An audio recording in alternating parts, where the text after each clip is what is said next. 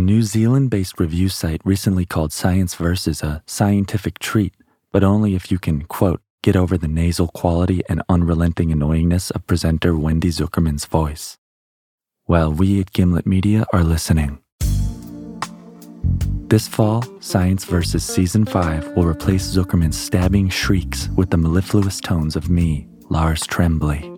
No longer will you have to endure this, What? or this, Stupid ass juice diet. or this. Hello? Hello? Hello? Oh, g'day, mate. No! Science Versus Season 5 with me, Lars Tremblay, coming this fall. Oi, what's going on in here? Get out of there, mate. Oh, sh.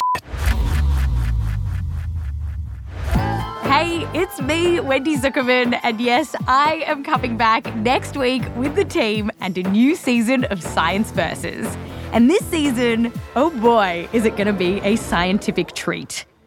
We're diving into the world of plastics. I just thought, okay, this is it. This is literally the last straw. there is nowhere pristine. We're going into environments that have only just been created. And even in those environments, there could already be plastic. We're asking are essential oils really essential? the amount of evidence that we've got at the moment is I'm not, you know, it's not enough to go jumping off a cliff about.